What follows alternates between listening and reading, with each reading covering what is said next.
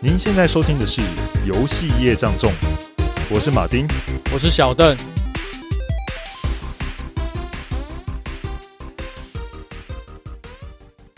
因为我们上一集是聊那个 BioShock 嘛，对，就是《生化奇兵》的那个一代。对，那其实海底世界我们聊过，但其实它的天空之城我们好像没有聊到，对不对？啊，其实要讲天空之城之前，他们还有一个二代。不过二代不是真的续集哦，这个天空之城才是真的续集哦。哦，怎么说呢？必须这样讲啊，因为二代不是本来的制作小组做了。哦，他们等于是另外一个团队去接手他们的世界观跟系统，对，因为这个、然后再重新打造出一个故事就对，对对对，因为这个团队他们其实在做完一代之后，就想着说，我们应该要换个新的东西来做。不想在海底继续玩了。对，虽然 Two K 是这个发行商嘛，他们就想说啊，这个游戏一代这么成功，有没有随随便便就卖了五百多万套？那如果说在这个几年下来之间没有一个续作的，给他续命，就是继续赚钱、继续捞钱的话，怎么可以呢？所以就有二代。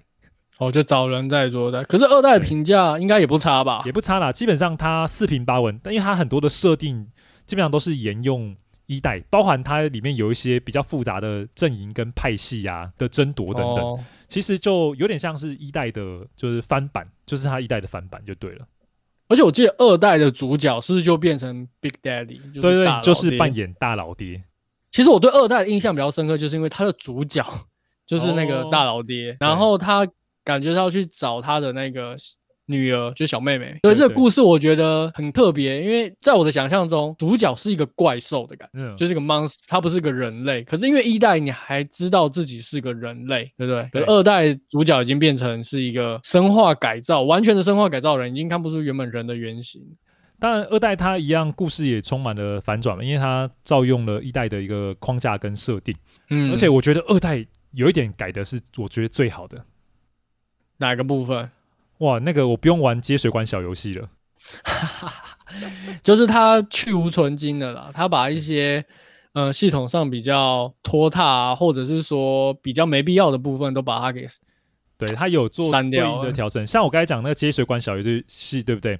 他把 hack 就是骇客这个功能呢，它改成是说，他、嗯、就是玩一个也是一个小游戏，但是它是一个 bug，就是等于说变成反应类小游戏。他他的坝，它会往前跑嘛？那如果说你让他这个坝，你只要按一个按键，他就停住。他停住，如果是在绿色的这种计量条的之间的话，你就成功。可是如果跑到红色计量条，就是失败。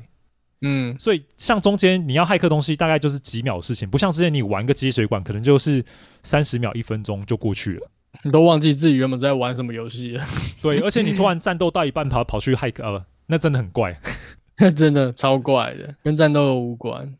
所以这个开发团队嘛，我们就讲说，它真正的续集其实就是不是个二代，而是那个天空之城。哦，你说原团队的续作了，可以说二代其实是一代的外传，可以这样子，依序着一代的后面的呃结尾，然后再去延伸它的故事后面发生了什么事情。对我来讲啦，就真的天空城才算是真二代。哦，对我来讲，对我来讲，好的。哎、欸，其实这个上天呐、啊，我们刚讲一代一开始不是像那个恐怖游戏吗？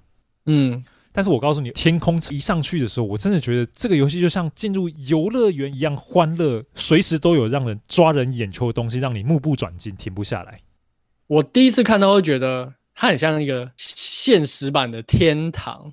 哎、欸，对对，对，就是有人把天堂给拟真化做出来，就是告诉玩家说这就是天堂的样子。很很美丽，然后所有事情很浮夸，对，很快乐。第一次看到那个天空中那画面的时候，我就觉得哦，美得像一幅画一样。尤其像那个城市那种展开在天空排列的样子，嗯，你知道我突然想到什么东西吗？嗯，我突然想到那个就是那种梵蒂冈，它不是那种壁画画那个天堂一堆那个天使天使，然后就站在那个。围着那个大教堂拱顶有没有画成就是那种画的样子排列？我看到这游戏景象就跟那个梵蒂冈那种绘画是很像的，就感觉里面的人都踩着云，然后底下都是云的那个感觉。对对对对对对，他的城市给我的感觉就是这个样子，嗯，雍容自在的在这个城市中生活着。而且我刚才讲说踏入非常像的游乐园是怎么回事？因为刚好它那个游戏情景设定有点像你上去的时候，刚好这一个天空城市它的一个嘉年华会。我刚好就是发生嘉年华。小邓，你没有去过那个环球影城嘛？对不对？对，我没有去过。然后我特别觉得这游戏玩起来那个中间的过程，跟我去环球影城的感觉就很像，就到的处都觉得很欢乐、很漂亮，又有各种不同的那种游行或是那种庆祝的一种气氛，是很有意思的。该不会到哪边都有小游戏可以玩吧？你说接水管吗？不要啦，没有，我说搞不好可以去酒店之类的。它游戏有一个东西真的特别像游乐园，就它有一个天沟的设定。天沟？对，天沟设定是这样子哦，它真的就是像云霄飞车的轨道，它的运输工具。对，城市就是不同区块浮空岛之间的连接，就是靠这个天沟。好酷哦！就靠它就是靠这个轨道连接嘛，所以你只要。装备这游戏主角其实一开始就获得这个天钩，然后就往那边一要，忽然就挂上去，然后就像那个云霄飞车一样往上哒哒哒哒哒哒哒上去，然后当你要往下冲的时候，就唰这样下来，哇，那感觉超刺激的，就是很像坐云霄飞车的速度感。对，完全就像那个感觉。那你说那个天钩，它是一个装在手上还是背上的一个？它其实是手上，它是一个结合了近战武器的功能，就是你平常在陆地上的时候，它就是一个近战的武器啦。嗯，然后，但是你遇到说有这种呃轨道的时候啊，你就往三往前纵身一跃，哇，你就是挂在这个天沟，就是挂在这个上面了。了解，所以你就是想要有点信仰之跃的感觉，跳下去，然后就可以滑着走到别。然后真的就觉得哇靠，我在游乐园里面玩一样，听起来蛮爽的，真的蛮爽。所以我如果说啊，要推坑你去玩这个系列的话，真的可以建议从那个这个无限来着手，毕竟没有那个恐怖的要素嘛。而且它那个气氛真的就像游乐园，所以我推荐的啊，你就算没有去玩过那个什么 USJ，你想体验看看这氛围的话，诶，你就玩玩这游戏。这个就是什么叫做国外美国的游乐园长什么样子？诶，就是这个样子啊，真的哦，可以这样子去体验。好，下次试看看。我已经把它先加入我的 wish list，真的可以买。而且我真的觉得这款作品就是。他所有呃，等于说这个工作室它的系列成就最高的一款，集大成，集大成，就是它的体验做得很良好，游戏的玩法也都是像刚才讲的，没有那么复杂，去无存精，而且很 focus，就是他们 FPS 战斗的一个要素，该呈现好的最好东西都呈现在你面前。嗯，等于是说他们炉火纯青的，然后练出一个极致的作品在这里。就是这呈现在这部作品，而且它那个代入感极度强烈哦。怎么说？哪部分的代入感让你觉得很强烈？尤其是里面它又都有一个那个女主角给你伴随嘛。哦，你玩的时候你真的觉得有点哦心动的感觉。对对对对对，因为她那个主角，她是女主角的呈现，她真的做的活灵活现，她的表情啊，她的肢体动作啊。你看起来真的都不像说一般游戏中那种那种 NPC，NPC 你就觉得就在他路边呐，行那表情呆滞这样，那不，你就觉得哇，他很活灵活现，就像真人一样。而且他的那个主角设定，他不是采用那种真人拟真方式，他的设定有点比较像卡通化的人物这样子，有点像迪士尼的角色。哎，对对对，你说的那个没错，他的那个眼睛很大，嗯、还有那种哎那个笑起来的甜美程度啊。迪士尼的公主，嗯，应该可以这样形容吧？哦，就是她很有那个气，嗯，那叫什么气质的感觉，加上她的那种表现啊，很生动，所以你真的完全就会觉得，啊、呃，很像就是一个专门的演员在里面前面情境演出，那就真的很融入那个氛围跟当下。所以我就说，他真的很像进入到游乐园。你有没有看过那个小朋友进到迪士尼乐园玩，跟那个演员互动的场面？嗯，哎、欸，就跟那个感觉很像，就对了。然后有一个比你。一个另外一个角色陪你一起在游乐园里面玩，那就是那个女主角。对对对对对对对，他会带你在这里面玩游戏，是你你带她逃跑就对了。哦，她有点像被关在就是游戏中的监狱牢笼里面，所以你上来就是女主角上来天空城的目的，就是要带她逃离这个城市就对了。了解。哎，说到刚才讲这个设定，其实带这个女主角逃跑这个这个设定啊，是他们最早版本的《生化奇兵》中的其中一个提案。嗯。该前面介绍提案嘛，就是他们有一个版本是说，就是有什么呃采集者、保护者、收割者，这我们刚才讲到，就是《生化奇兵一》的设定是这个。那另外一个概念就是说，呃，其实是有一个邪教组织，那里面有一个少女在这个邪教组织里面，所以你的主角就是目的要潜入这个邪教组织，然后把这个少女带离，并且逃离这个邪教组织的故事。这是他们最早就已经设定好提案，只是说。那时候他们后来选择就是选择刚才讲的那个呃三个采集、保护跟收割者这个设定，对他们选择的这个设定，带人逃离邪教这个设定呢，反而就留在了这一座，就还是有把它做出来，只是就把它放在后面的作品了。对对对对对对，没错。所以有了这个恋爱女主角，加上就是像游乐园一样欢乐的这个气氛，真的让我在里面真的是好好的一个享受了一番，谈了一场虚拟恋爱的感觉。而且在里面呢、啊，我觉得这个游戏还挺恶搞的哦。怎么说呢？哎，他其实恶搞就是哦，恶搞自己的那个美国文化跟他们的一些宗教的部分，这感觉蛮屌的。我很喜欢游戏里面有做这样，他是怎么样恶搞啊？他他其实这个天空城的创立者，他就有点像是一个神棍就对了，他就也是说，我创立了我自己另外一个教派，嗯，然后所以带领一批人，就是到那个天空城市中生活就对了。嗯，好，那这个教派呢，他信仰的这些大神们是谁呢？美国开国元勋华盛顿杰佛逊，以及诶那个一百元上面是什么？我不知道，我没有美元。没哦，富兰克林啊，富兰克林 这么有名，我都他妈的忘记了。游戏你一开始在受洗的，对不对？你受洗，你以为你看的是耶稣，结果是看着这三位主神在看着你。就是美国的开国元勋，对对对，美国开国元勋，他就他们也化身成神在游戏之中了，就是、这就是他们恶搞的部分嘛，有点就是讽刺的感觉。然后呃，像他们还有一些的东西其实很有趣，像是。里面有一种他们发明的那种机械守卫，机械守卫就是哥布林华盛顿，哥布林华盛顿？啊，不是讲错，我不是哥布林，是那个格林机枪华盛顿。哦，格林机枪，其实它是游戏中做出来的那个机器人，有没有？但它就做的是完全就是华盛顿国父的造型，但是是手拿格林机枪，然后他在胸，他在那个腹部有个格林机枪。他就把历届总统跟历届伟人都恶搞在游戏中的感觉，所以只是他做的很用心啊，就觉得啊、哦、玩起来是这个样子。但是我觉得他就恶搞了他们自己的美国的一些文化，有点像是这样子。嗯，对，包含是他游戏中所创立的这些宗教等等，其实他都在其实美国历史上都有一些原型，就对了。哦，所以也就是是不是会有一些讽刺啊？对，他有些反讽。那其实那个。肯莱文嘛，他本身是一个无神论者，所以他觉得他做这些设定就纯粹为了要说好他的故事。了解，而且是他觉得是很有趣的。但是呢，他那时候有，我记得他有有一段的那个访谈是有讲到，他们有一个那个员工嘛，刚进公司的时候，他们就他后来就玩到这款游戏，玩到后来他就生气了，因为。他就觉得说，你怎么可以毁灭我以前的那种价值观，跟那个算是他信仰的，就是毁三观啊？对，就毁三观就对了。他非常生气。哇，那个肯莱文他就是说，啊，这是一个游戏，对，他就是一个游戏。他有劝说他把留下，因为他觉得这个人进来其实是一个人才。嗯，那后来有留下来吗？有啊，有啊。他经过劝说，还是有留下来。毕竟他是一个说故事的达人嘛，所以这还是应该可以挺成功的。